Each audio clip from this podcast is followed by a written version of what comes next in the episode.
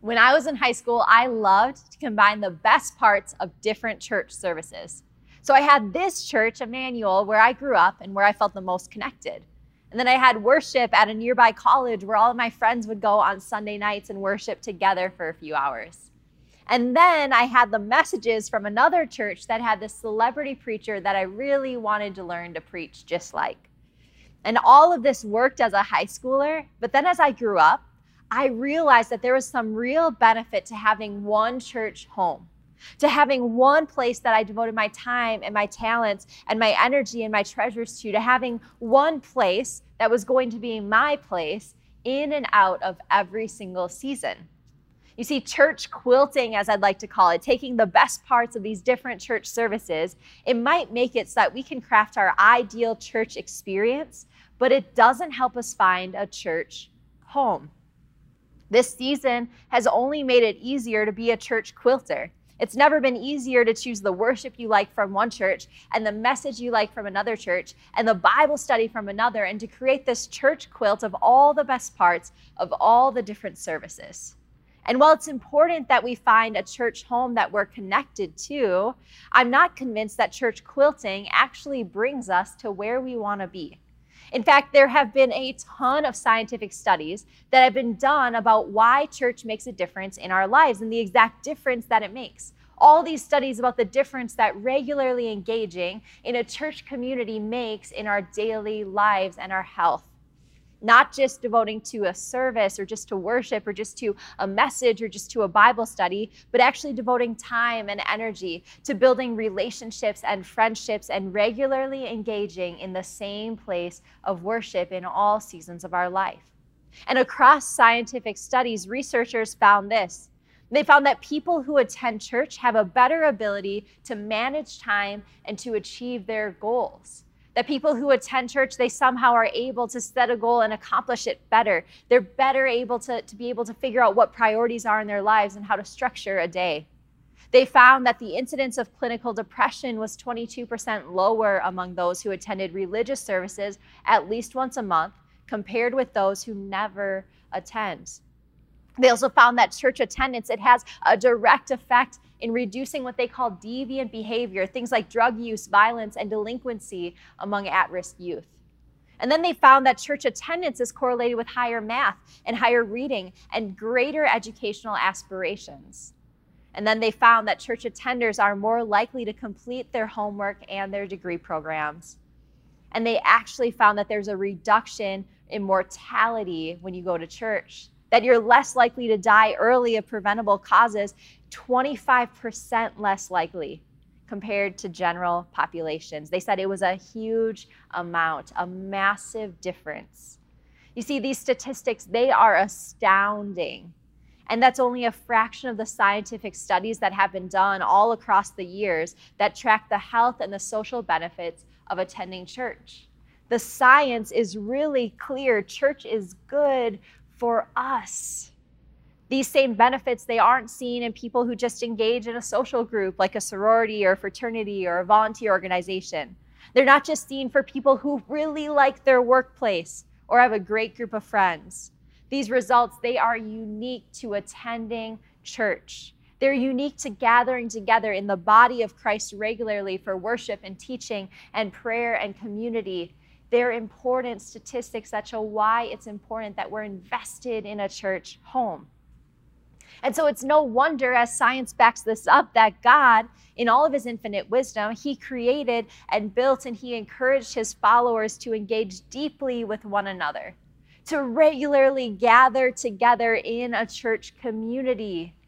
This gathering was so special that in Jesus' time, before what we even called the church was built, People were clamoring just to get to the gatherings where Jesus was because something special happened there. There's this story that I absolutely love that comes from the Gospels. It's this story about a group of friends that so desperately wanted their friend to be where Jesus was that they took some pretty dramatic risks in order to get him there. So if you have your Bible with you this morning, turn with me to Mark chapter 2, verses 1 through 12. It says this it says, And when he returned to Capernaum after some days, it was reported that he was at home, meaning Jesus. And many were gathered together so that there was no more room, not even at the door. And he was preaching the word to them. And they came, bringing to him a paralytic carried by four men. And when they could not get near him because of the crowd, they removed the roof above him. And when they had made an opening, they let down the bed on which the paralytic lay. And when Jesus saw their faith, he said to the paralytic, Son, your sins are forgiven. Now, some of the scribes were sitting there and they were questioning in their hearts, Why does this man speak like that? He's blaspheming. Who can forgive sins but God alone? And immediately Jesus, perceiving in his spirit that they thus questioned within themselves, he said to them, Why do you question these things in your hearts? Which is easier to say to the paralytic, Your sins are forgiven, or to say, Rise, take up your bed, and walk? but that you may know that the Son of Man has authority on earth to forgive sins, he said to the paralytic, I say to you, rise, pick up your bed, and go home. And he rose and immediately picked up his bed, and he went out before them all, so that they were all amazed, and they glorified God, saying, We never saw anything like this. Let's unpack this story a little bit. You see, this is early on in Jesus' ministry, and the buzz about him, it is all around the neighborhood. In fact, the buzz about what he's doing, it's so profound that he regularly has people who are packing out houses and hillsides just for the chance to hear from him. In this story of Jesus' life, we have Jesus gathered at a home in Capernaum. And this gathering, it's so popular that the entire place is filled with people. There are people breaking fire code here. They're shoulder to shoulder. They're all around Jesus. They're so enamored by him and they're so anxious for what he might say or do next that people can't even enter the door just to catch a glimpse of him. In the midst of this gathering, there are these four friends who have this deep desire to get their friend to Jesus. And so, checking every entrance and seeing that there is no way for them to get in, let alone them to get in carrying their friend on a bed, taking up even more room in the assembly, they climb up on the roof and they look for a second option. Now, roofs in that day and age, it's not how we typically picture this story in Sunday school. Just some hay laying on top that they could kind of gently pull aside or move to make space for their friend to go in. No, the roofs in this day and age, it's made of packed mud and getting their friend to Jesus, it is going to be a feat. And so they start digging and digging and digging and digging. And you can almost imagine the mud and the dust starting to fall down on the heads of the people as they're desperately trying to make a space for their friend to get to Jesus.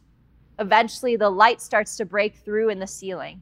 And once they've made a big enough space to house their friend and the bed, they lower their friend down in order for their friend to meet the one that they believe can heal him. The story of the paralytic meeting Jesus, it reveals to us the importance of this gathering for us. This gathering, it was so important that these friends didn't just plan to go and say to their paralytic friend, We'll come back later and we'll tell you all about what Jesus said. They knew that their friends, Despite his condition, he needed to be there. He needed to experience what Jesus was doing. So they were literally willing to pick up his bed and carry him some distance just for him to meet and experience Jesus for himself. They were willing to use their muscle and all their might just to get their friend there. And then when they get there and they realize this place is packed out, they aren't content just to stand on the outskirts of the house or to wait outside for Jesus to come out later. They risk social standing and people thinking that they're not all there in order to go on the roof and dig a hole through somebody else's roof so that they can get their friend right where Jesus is.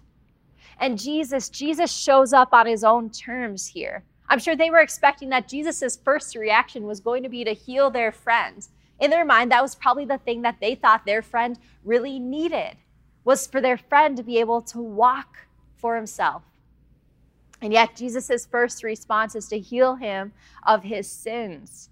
And then, when everyone is in awe and also very confused about why this fellow who grew up in Bethlehem has the power to heal sins, he heals his legs too.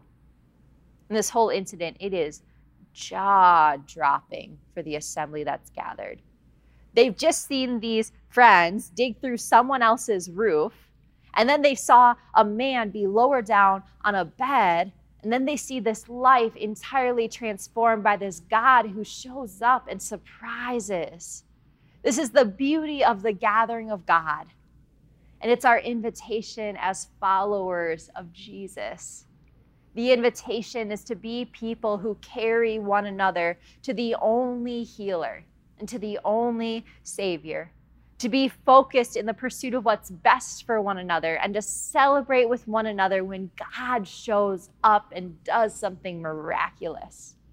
Over the years at ECC, we've seen amazing examples of what this gathering can look like. You see, there have been small churches that have helped people pack out houses in a day as they prepare to move. They've literally shown up in the middle of somebody else's mess and they brought order to all of that chaos. There have been people who have decided to regularly gather together with their kids so that they can have mom friends and their kids can have kid friends and they can share the responsibility of watching out for each other's kids for just a moment. There have been people who, in the midst of COVID daycare shutdowns, have offered to watch one another's kids so that parents can rest or go to work. There have been small churches that have delivered meals while families are sick so that there's one less thing for families to worry about. There are people who met online in our virtual lobby, who met up in person to walk outside with one another and encourage each other. There have been groups formed that give people access to opportunities like getting to go to baseball games or plays with other people so that people can feel a little less alone. And there are those who serve regularly in homeless shelters. And, and more than just serving, they come up with meals together and they cook together so that people can feel loved and cared for. All of this is a small glimpse at what it looks like for people to be so enamored by God and what God is doing in their midst that they're drawn together in these profound and concrete ways. You see, church was meant to be a place where we are both fully known and where we fully know each other. It was meant to be a place where we would move mountains to love and serve each other. And we know that the church has fallen woefully short of this goal so very often. And that there are people here who have really deep, really real stories of churches where it was the opposite of what Jesus set it out for it to be. But today, today, let's commit again to the vision. Let's commit again to the vision of people, young and old, married and single, parents and not parents, those who have a lot and those don't, who don't have much, people who work blue collar jobs and white collar jobs, Republican and Democrat, those with young kids and those with kids in college, teenagers and grandparents, kids and parents. Let's recommit to the vision of gathering together and serving one another and loving each other as Christ loved us. Let's commit to building a different kind of community. Let's commit to being a place where we can rely on one another and where we can trust one another, where we can cry with each other and celebrate with each other, where we have spaces where our kids are known and trusted, and where we know and we trust the people we are surrounding our kids with. Where we look for opportunities to encourage and serve each other, especially in the hardest moments.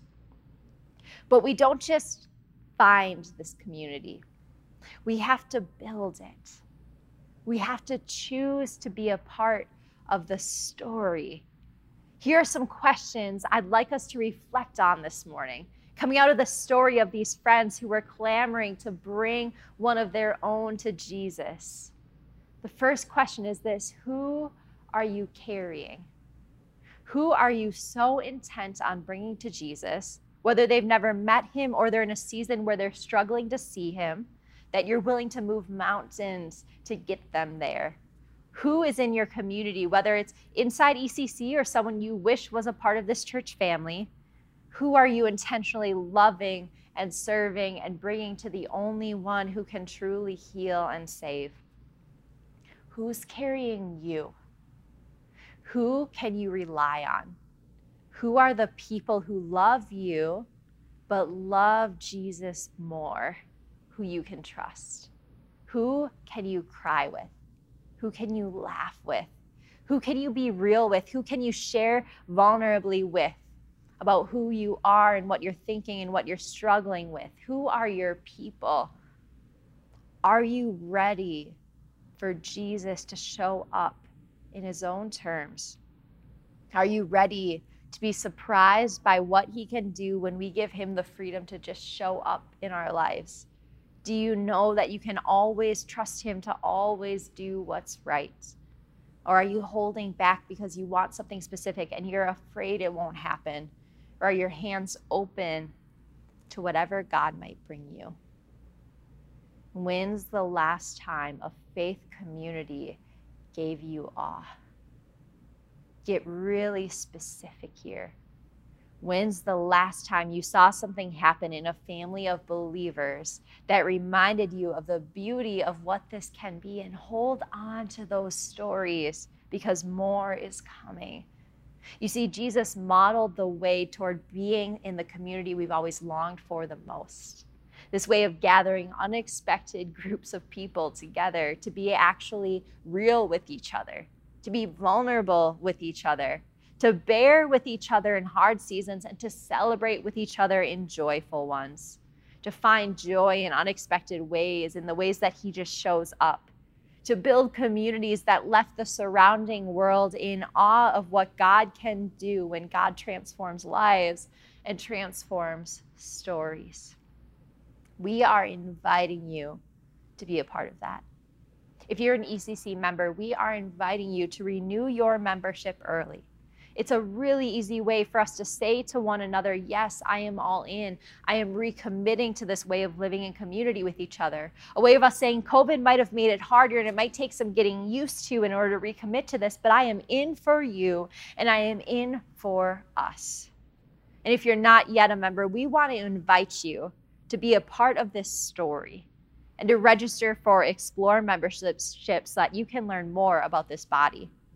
And we want to invite all of us, members or not members, to be all in on serving. Serving is one of the fastest ways to find people who you can use to answer some of those questions I listed earlier. It's one of the best ways, if you're new to ECC, for you to meet people, to get connected, and to build real community. What's even cooler is that we have ways for you to get involved no matter what you're interested in or gifted at. If you're techie, we need people to help with filming and do sound mixing and slides and lighting both here in the studio and on Sunday mornings. And if you're musical, we need people on worship teams to help bring us closer to God through singing and playing their instruments. If you love kids and teens and you're a trusted adult, we would love to tell you more about what it looks like to come alongside them and other leaders, to be the safe, trusted people in their life in these absolutely crucial stages, to point them to Jesus again and again. And if you're a people person or a coffee person or a visual person, I could use your help on the welcome and hospitality teams to help us create these spaces where people show up and they get a really good cup of coffee and they know where to find what they need and they feel welcomed into the Emmanuel family. And if you're a prayer warrior, our prayer team could use you to come alongside ECC family members in hard and exciting times, to walk with and pray with people as they wait for God to move in whatever the circumstances of their life might be. You see, finding a team to serve on gives you people who you see regularly who you get to do life with and pray with and learn with, who become like family and become the people we carry in hard seasons and who carry us in hard seasons too. You can find out more about all the different ways to serve by going to emmanuel.church slash register, and there we have more information for you. Or you can reach out to me directly, and I would love to help you find a home. You see, Jesus had some pretty strong words about this thing he called the church. He said the gates of hell would not overcome it. That despite all of its fears and its failures, that despite all the ways that we have to commit and recommit again to the vision, that the gates of hell, it cannot defeat this thing that Jesus had set out for us. Because the church community, it is our hope individually, and it is our hope for our communities, and it is our hope for our world. That what happens here, it transforms our lives, and it transforms every space we touch. You see, what happens on Sunday mornings, it is our springboard into Monday morning. It's the thing that carries us more and more as healthy, God honoring, holy people into the weeks that we go into. And so let me pray as we continue with our morning. Lord God, thank you so much that you created and designed this thing that is so beautiful called your church. God, and that despite all of its flaws, God, that you are still working in it. God, that because you are working in it, it is good. And you are leading us more and more into being your people. God, you are leading us to healthier and healthier places. And so, God, would you be with us in this season? God, would you help us to find ways that we can use our gifts to serve you and to serve each other? God, help us to find the community that you designed for us. Help us to feel at home in that. And God, I pray for my brothers and sisters, God, that, that as we think about this this week, would you bring to mind specific areas where we can serve and be in community with each other? God, help us to find places that we can live out your vision for the church, understanding that it is so good for us to gather together. In name we pray. Amen.